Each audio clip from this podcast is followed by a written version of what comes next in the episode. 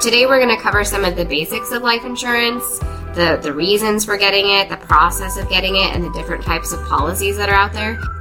Someone who's 30 years old today has about a 12% chance of dying before the age of 60. The last thing that you want is your family to feel like they're under pressure when you pass away to make things happen and make Mhm. things happen quickly. It's less expensive to get when you're younger and healthier, Mhm. easier to get when you're younger and healthier. Rarely do people get younger and healthier over time. You are listening to the Financial Clarity for Doctors podcast by Finity Group LLC, where we discuss the pertinent financial planning topics facing physicians and other medical professionals. Discussions in this show should not be construed as specific recommendations or investment advice. Always consult with your investment professional before making important investment decisions. Securities offered through Cambridge Investment Research Inc., a registered broker dealer, member FINRA SIPC, and now, here are your hosts, Rochelle Vanderzanden and Corey Janoff. Hello, listeners. Welcome to episode four of Financial Clarity for Doctors. I'm your host, Rochelle Vanderzanden, with my co host here, Corey Janoff. hey, Hey, it is Life Insurance Awareness Month, and I think a lot of people avoid talking about life insurance because it's kind of morbid. No one really wants to talk about it, makes sense. But it is important to talk about just to make sure that we have the proper protection in place for our families and things like that. And today we're going to cover some of the basics of life insurance, the, the reasons for getting it, the process of getting it, and the different types of policies that are out there. I feel like it can be very complicated, but it doesn't necessarily need to be, so we'll just go through some basics of how to think about it.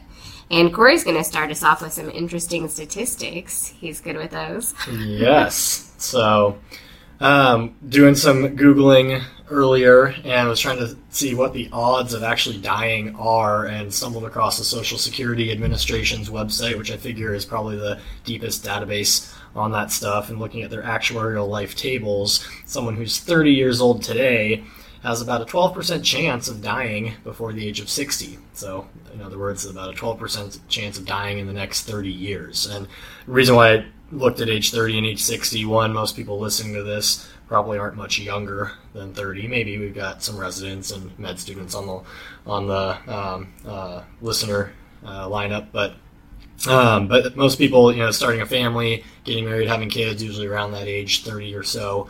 And uh, if they die before the age of 60, probably going to cause some potential problems or financial financial hardships for their family. And then looking out a little bit further, if you look at a 40 year old, the odds are pretty similar. It's about a 10.5% chance that they die before the age of 60. So about 10.5% chance of dying in the next 20 years for a 40 year old. So what, what does this mean? Well, odds are you aren't going to die before the age of Positive 60 note. but but there is a chance that it could happen. And the, the whole point of getting life insurance is to protect your family in case that does happen. Mm-hmm. And if you do pass away prematurely, it's probably not only going to cause some emotional problems, but but odds are some financial problems as well, especially if you're the primary breadwinner. But even if you're not the primary breadwinner, like you know, we've got a lot of doctors who have stay-at-home spouses, and if the stay-at-home spouse passes away while the kids are young, I mean, holy smokes! Imagine what what type of detriment that's going to cause to the the bank account when you have to either scale back at work or hire additional child care. Take some time off from work. Yeah, maybe you want to mourn because you just lost your spouse.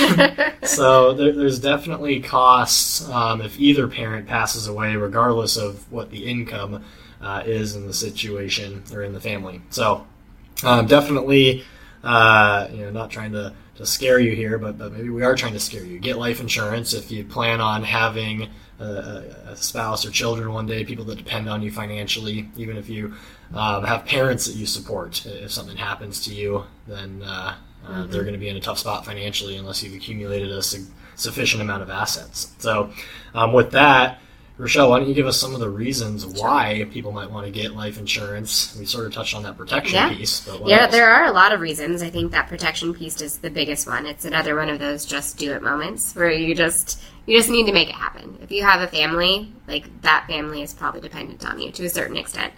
Um, there are a few other reasons that people don't think about quite as often. One of them is just for business loans. So if anyone out there is planning on buying into a practice someday, for example, if you need to get a loan from a bank in order to do that, a lot of times the bank will require a, like a life insurance policy as collateral for that loan. They just don't want to be a part owner in the business if you pass away. It might seem a little cold, but they just want their money back at that point. Um, and then there are some other more complicated reasons that can come in. Well, and on that Yeah. business note, in addition to just securing a business loan, um, if you're looking at buying into a practice and becoming a Yes. partner, you, know, you, you probably have a partnership agreement and a buy sell agreement. If one of the partners passes away, Yeah. how is that handled? How are how, how is the deceased owner's shares being bought out? Because Right. you know the other partners may not want to be in business with the deceased owner's spouse, and the spouse probably doesn't want to be in business either. They just want the money, whatever the value Yeah. of, of their share of the business is. And there may be a requirement for you to buy out that partner, and if there's no way to fund that buyout, that can be mm-hmm. challenging. So life insurance can definitely play a part there. Yeah, if each if each owner has a one million dollar stake in a valuable practice, how is mm-hmm. that million dollars being dispersed? It'll be spelled out in your operating agreement, but unless the other partners are just sitting on a million dollars of cash, you know, they might want to fund that with a life insurance policy. Right. Then there's also some estate planning issues. If you do plan to leave a legacy to your family, like there are estate taxes that come into play at the federal level. It's it's a pretty high bar. It's like more than eleven million dollars now, right, Corey? Um, per For federal. yeah. So if you're Right. married, it's a twenty-two million exemption. Exactly. So it's But a pretty high bar. Exactly. There are different um, regulations depending on what state you live in. So just be aware of that.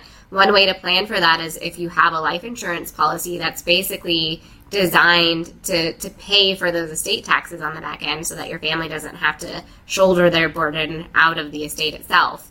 That could be really helpful. or just creating a liquidity event. You know, Mm-hmm. if your estate, if a lot of your assets are tied up in either businesses or Real real, estate, estate, mhm. um, if you have loans on those any of those properties, the bank's going to come calling when you pass away.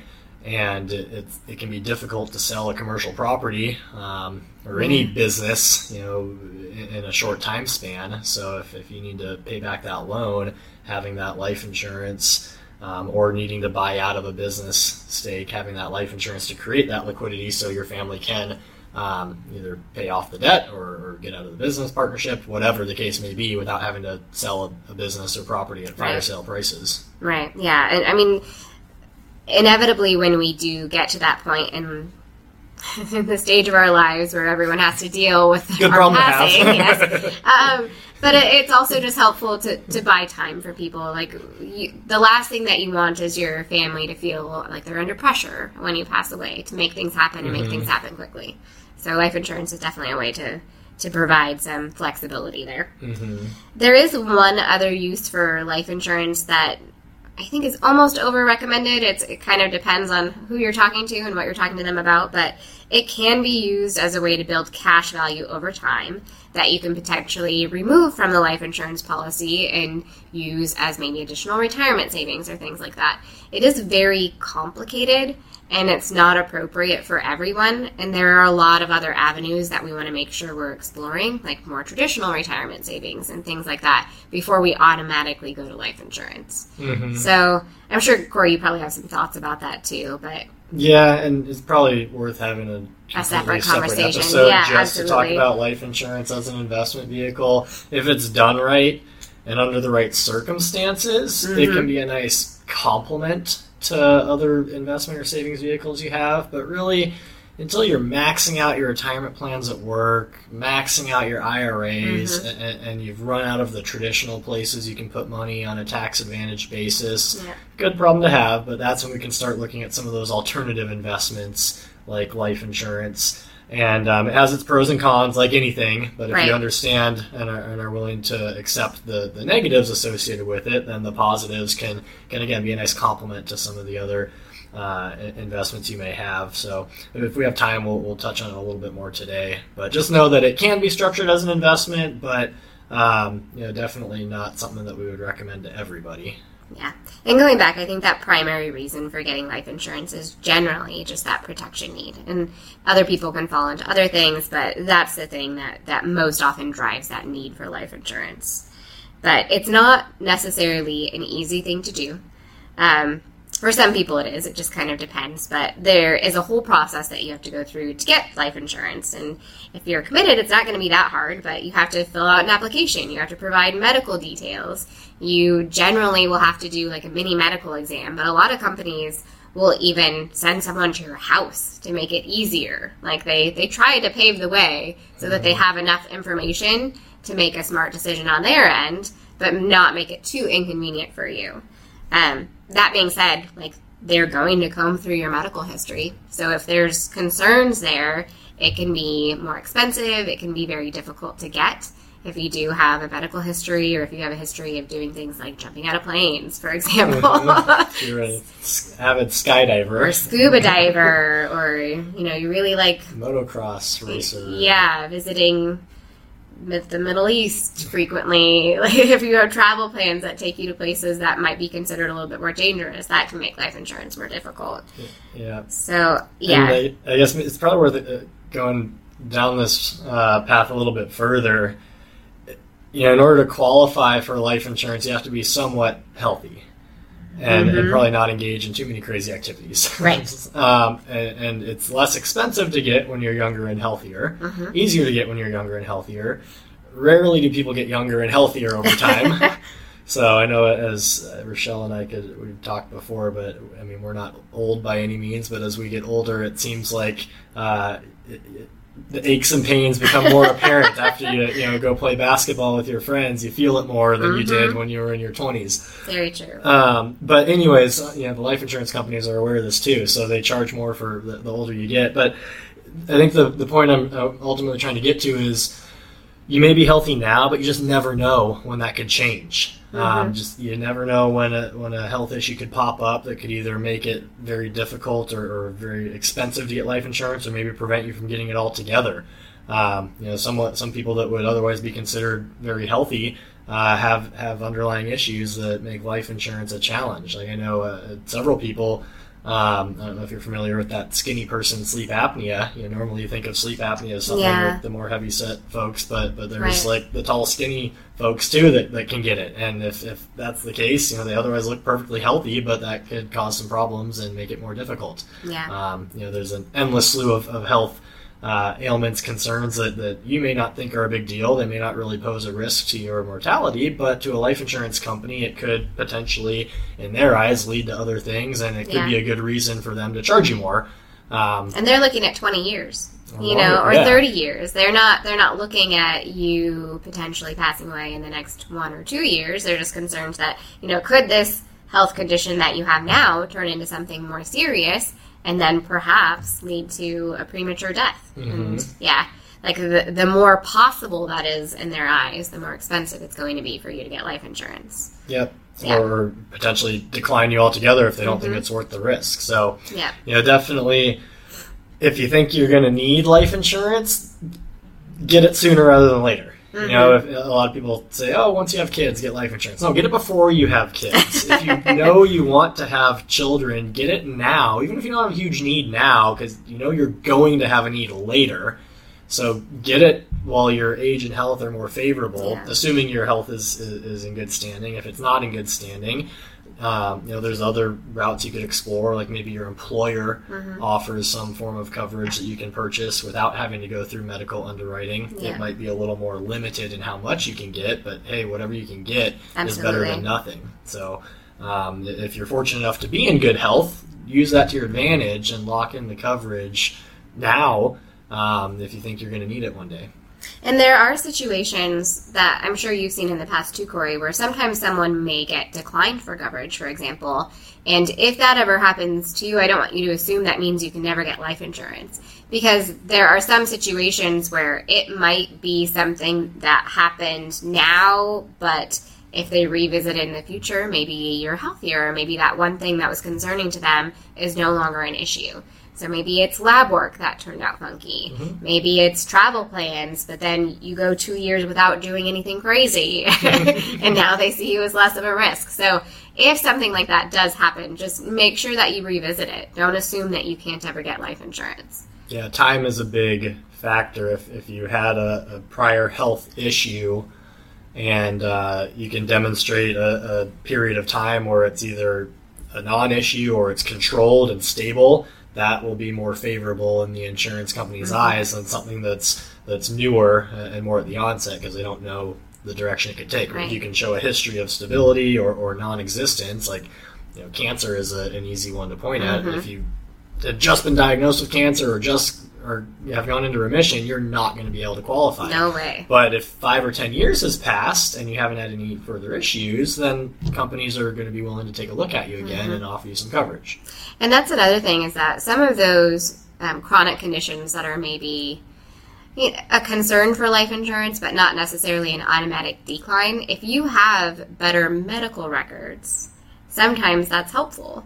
So, like type 1 diabetes, if you don't go and see your physician very often because you are a physician and you feel like you can monitor it on your own, the, the life insurance company is going to look and see a lack of data, a lack of supporting documentation that your diabetes is well controlled. Mm-hmm. So that's another thing to consider. You know, make sure you're you're seeing your your PCP if you do have something like that going on. Yeah. Yeah, definitely. The more stability and control that you can document, because that's all they, they're not going to take your word for it. No. They're, they're going to go look at the medical records and uh, and see all the notes and the details. So the more details and notes they can go off of, uh, preferably positive ones, the better. so, Yeah. um, I guess anything else on the health side of things we should touch on here? No, I feel like it's pretty complicated. So if anyone ever has questions, they're obviously welcome to reach out and ask us because everyone's situation is a little bit different. Yeah. Yeah. So, speaking of different situations, what type of coverage should we be getting? There- Yeah. there's a lot of different types out there. Um, you've probably heard of term life and whole life and variable and universal and adjustable and index and a lot of different combinations and iterations of those. Mm-hmm. A lot of different types of policies out there. They all have different uses and purposes, and they're all designed for different scenarios and needs. So, I think the easiest thing to do is separate them into two categories. And the mm-hmm. two categories that all policies fall into are either temporary policies mm-hmm. or permanent policies. Yeah. Temporary are the term policies, which many of you have probably heard of. Term insurance, really simple, really straightforward. You're essentially just renting coverage. Yep. You get a policy for maybe 10, 20, 30 years, whatever time frame you sign up for. If you die within that time frame, family gets a large check. Mm-hmm. If you live longer than the time frame, that's a good thing, but the coverage expires at the end of that term. So with, with term insurance, it's not a matter of, of if, or excuse me, it's not a matter of when you're going to die. It's a matter of if you're going to die within that time frame. So Right. those statistics we brought up at the beginning, if there's about a 10% chance of you dying within that time frame, the insurance company is going to price accordingly for that. Right. Uh, but there's a 90% chance you're not going to die. So it's going to be pretty inexpensive to get term insurance. You kind of get the most bang for your buck with term insurance. You can get more coverage at a cost that's more reasonable. hmm Yeah, Yeah. if you're in decent health, you can get a lot of coverage for a relatively low cost. Mm-hmm. Um, uh, you know, very affordable from a month to month standpoint. And I would say term insurance is probably the most common and most appropriate for most people. Yeah. Know? For a lot of people. The thing about life insurance is that right now, especially if you have a protection need, you don't necessarily have a protection need forever. Like you have a young child, let's say a two year old, in 20 years they'll be 22, hopefully. A little bit more independent and a little less dependent. On wood, yeah. Hopefully they're out of the house and not coming back home after college to live in your basement. Right? but the other thing is that even if they do have a little bit of dependence on you still, hopefully you've also built up your empire a little bit instead of having student loan debt to leave behind, which uh, you probably wouldn't have that to leave behind anyway, but you have hopefully some assets built up that you can leave behind to your family at that point. So your your need for life insurance peaks when you have young children and not a lot of assets, but over time it declines. So hopefully at the end of whatever term period you select, you don't need that life insurance anymore. Yeah. Or the need is greatly reduced. Greatly reduced. And you yeah. could get by with a much smaller policy, maybe just the coverage you have through work or something. So, Mm-hmm. um, on the other end of the spectrum, you have permanent policies, which you know a lot of different types of permanent plans. They're all designed to do different things, but at the end of the day, they can all be designed to last forever. Whether mm-hmm. you die tomorrow, they pay, or a hundred years from now, they pay. So naturally, they're going to be more expensive because the insurance company knows it's just a matter of time before they're going to have to write that check. If you look at the actuarial tables, everyone dies eventually. yes, everyone dies eventually. Sorry to break it to you. Yep. Um, it's just a matter of when. As long as you keep paying your premiums, it's just a matter of when that check has to be written by the insurance company. So they're going to charge uh, a, an appropriate amount for it, which is going to be significantly higher than the term policy, all else being equal. Um, but some people want their life insurance to last forever for some of the reasons we, we outlined earlier. You may Right. have a desire for that protection to last until you die or indefinitely. Maybe you just, the term, you don't want to be pigeonholed into a 20 or 30 year window. You want to have more open ended um, avail- uh, availability on that coverage, and then you can just cancel it when you no longer need it. But whatever the reason is, you, you want your coverage to last longer and you're willing to pay a little bit more for it. And uh, you know, if you eventually pass away, then it's you know probably going to be worth it in the long run because the benefit will hopefully be more than what you paid into it over that time. Um, Yeah. But it's just you know how worth it is it? Uh, is it necessary to have? And that's a case by case basis. Right. And you often hear people say, like, buy term, invest the rest. Like, that's Mm-hmm. this mantra that you hear coming from a lot of people. And that's the alternative to permanent insurance is if you're investing the additional premiums, hopefully it's it's not like a waste. Hopefully you're still building something somewhere else. But but yeah, there I think there are a few situations where permanent probably does make sense for people. Yeah, um, I think one just long term protection. You know, if you want to leave something behind for your family or a charity, you want to leave that legacy. Legacy planning. Mhm, Yeah, the absolutely. estate planning. Um, you know, if there's potential estate taxes owed, and keep in mind, t- laws change over time. You know, right now we're sitting in an environment where you got to be worth a lot of money before you're taxed at the federal level from an estate tax standpoint. But some states have much lower thresholds. Like here in Oregon, it's a one million dollar threshold, I believe. If you Right. so anything above Yeah. that is going to be taxed at the state level. So there's going to be some taxes owed, and unless you want to send some money to the, the state government, um, And I think just as of what three years ago, the federal estate planning exemption was half of what it is now. yeah, it went up Right. recently. But then back in I think it was maybe 2010 when it changed. It used to be a million. Um, Yeah. it- so it, And they can change that again. Yeah. That's the point. So right now it's high, but fast forward a few years, who knows? It could be a lot lower. Um, it could be non-existent. You know, the, the laws change over time, so it's very, it's it's very short-sighted to say, oh, I don't need it because the laws are this. Well, the laws could change. Right. Um, so I guess it, you know, we're it's not a. Some people don't care. Like, yeah, if I owe some taxes when I'm dead, whatever. That's the family's problem. oh no, they had to pay taxes Yeah. on eleven million But dollars. some people, some people want to plan for that and having the ability to, to set Yeah. up a policy there, so their family gets to inherit the assets rather than a tax bill. Right. Um, you know, they'll, they'll get life insurance for that. We mentioned that liquidity need if you have some some assets that might be hard to sell or, or debts attached to them, Mm-hmm. um, paying off those debts and, and getting out of partnerships, business arrangements, etc. Um, is a good need. You, you may not with, with term insurance. Again, the term ends, but if you have a business partnership, that partnership could, could last indefinitely.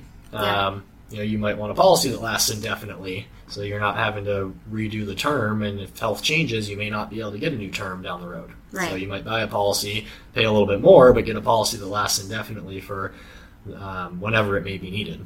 Yeah. And I guess that's one important thing to point out about term coverage in general is that a lot of those policies have a built in conversion privilege, which means that at any point during the term length of that contract, so let's say you bought a 20 year term policy, for example, if within that 20 years you want to convert into a permanent policy, you can do that without having to do the medical underwriting again. So if your health has changed, it doesn't matter.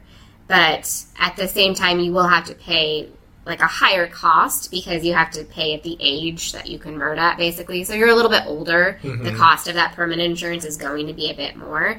But it does give you a little bit of flexibility. So you don't have to necessarily commit to a permanent product up front but you can have the option to make your coverage last longer on the back end if you need it to Yeah, and I think that's big having a term policy that you can convert into a permanent plan. You may never need it. You may mm-hmm. never want to convert it, but Yeah. I mean, we could come up with endless scenarios where it would be appropriate. Like maybe you have a 20 year term and in year 19 you're diagnosed with a terminal illness.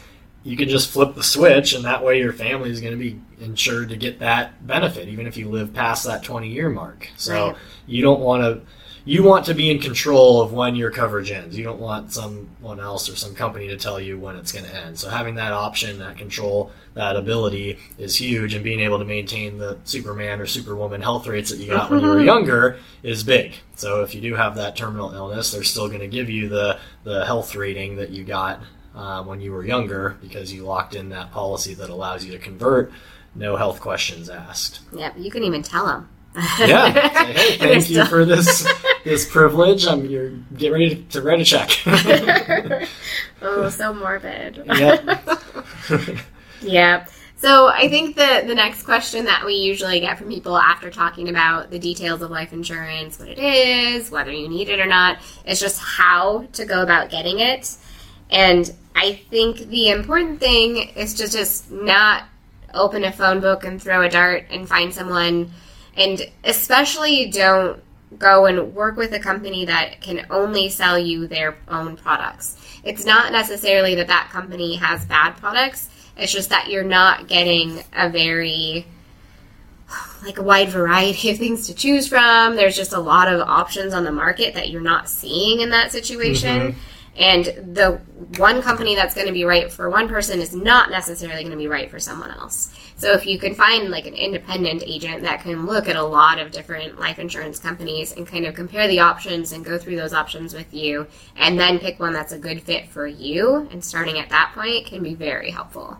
Yeah, depending on your situation, circumstances, need, goals, etc., a different company might be more appropriate. Or more cost efficient. Yeah, just from a pricing standpoint, Yeah. you know, one company might price two million of twenty-year term on a healthy woman more favorably than another company, but that other company might price three million of fifteen-year term for a thirty-eight-year-old man more pr- mm-hmm. more competitively. So you know, every company is a little bit different in what they what their pricing table looks like, and they have a different target demographic. Like some companies are very competitive with their rates, but their target demographic is young, healthy people. So if you're young and healthy, you get competitive rates. But if you're mm-hmm. not young or not as healthy, that company may not be the best fit. Right. Whereas you know other companies might price it a little bit higher, but they're more competitive for a slightly older demographic or a slightly, or they're more flexible on the health side of things. Like mm-hmm. the build table is a common one. You know, Yeah. Uh, build, you know that's height and weight. What's your build? Is a mm-hmm. very fun term that life insurance companies use, but um, you know they just have they literally have a table for you know men and women height and weight. Um, and you know they'll have They their put you in a box, basically. Yep, exactly. You know, best rating, the second best rating, third best, etc. And Yeah. you know the, the the the numbers might be a little more lenient for one company than another.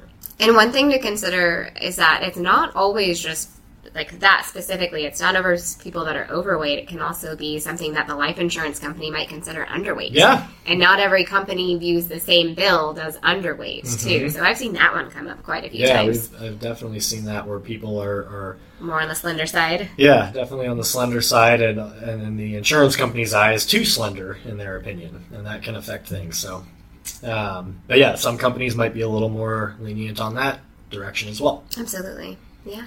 So yeah, working with someone that can help you shop the market, an independent agent, like Rochelle said, will help you be able to find what is hopefully the best fit for you, um, and not necessarily the best fit for for them. So Right. you know, in in the insurance industry, the insurance agents are compensated from the life insurance companies. So if, if they're representing one particular company, if they work for one company, odds are they're going to be recommending their own company's products. Not that their company has bad products, but it just there may be something else out there that's a little bit more appropriate for you that you wouldn't have known otherwise if you uh, if you weren't working with someone that, that could show you those options. Yeah. So Makes sense. I think this is kind of a morbid conversation. It kind of has to be, but also necessary, something to think about and not ignore. Um, I think one thing that I've come across a lot is just parents with young families. They understand they need life insurance and they have a hard time making the time to make it happen. mhm. And do it, guys. and as make it happen. parents of young kids, Rochelle and I can tell you it's a lot easier if, before you have kids to get stuff done. yes, So if you think So you're true. going to start a family one day, get the important stuff done before the kids arrive. There's a reason the parents we talk to have a hard time getting it done. yeah, we understand, we sympathize, empathize with you. We're in the same boat. So yeah, if you, you may not have a huge need today, um, but it's a good use it. Plan ahead. Um, you have a future need, so plan ahead for that future need. This is a financial planning podcast, so we're talking about planning here. Future Yeah. planning, I guess, could be the the additional reason why you would get life insurance. Get it for that future reason. And obviously, if you have a family, if you have a need now, just stop listening and, and get it. You know, go Yeah. Google or call us. We'll figure, we can help point you in the right direction. But you definitely need some coverage ASAP if you've got dependents and you are uncovered at the moment. So Absolutely. And our goal isn't to stress you guys out or to make you worried and put one other thing on your to do list. It's just like when you have this stuff taken care of, you feel better and your finances are more secure and your family's finances are more secure. And like, that's the point. Like, just make you guys feel like your financial plan is on a solid footing. And this is a huge piece of that. yes, we want your financial plan to be a source of strength and comfort, and not a source of worry and stress. To steal a quote from one of our mentors. Awesome. So if you guys are enjoying our podcast, we're on episode four now. Subscribe. It'll be awesome. We'll keep filling up your inbox with more. Yes, enjoy. We would love to hear your feedback and suggestions for future topics you'd like us to cover. You can get in touch with the show by emailing podcast at thefinitygroup.com or by following Finity Group on Facebook, Twitter, and LinkedIn at Finity Group LLC. You can follow me on Twitter at Corey Janoff CFP or on LinkedIn under my name, Corey Janoff. You can follow me on Twitter at Rochelle Finance or on LinkedIn as well. Check out all the podcast episodes on thefinitygroup.com slash podcast or wherever you get your podcasts. And don't forget to check out our blog, thefinitygroup.com slash blog. Thanks for listening to this episode of Financial Clarity for Doctors by Finity Group LLC.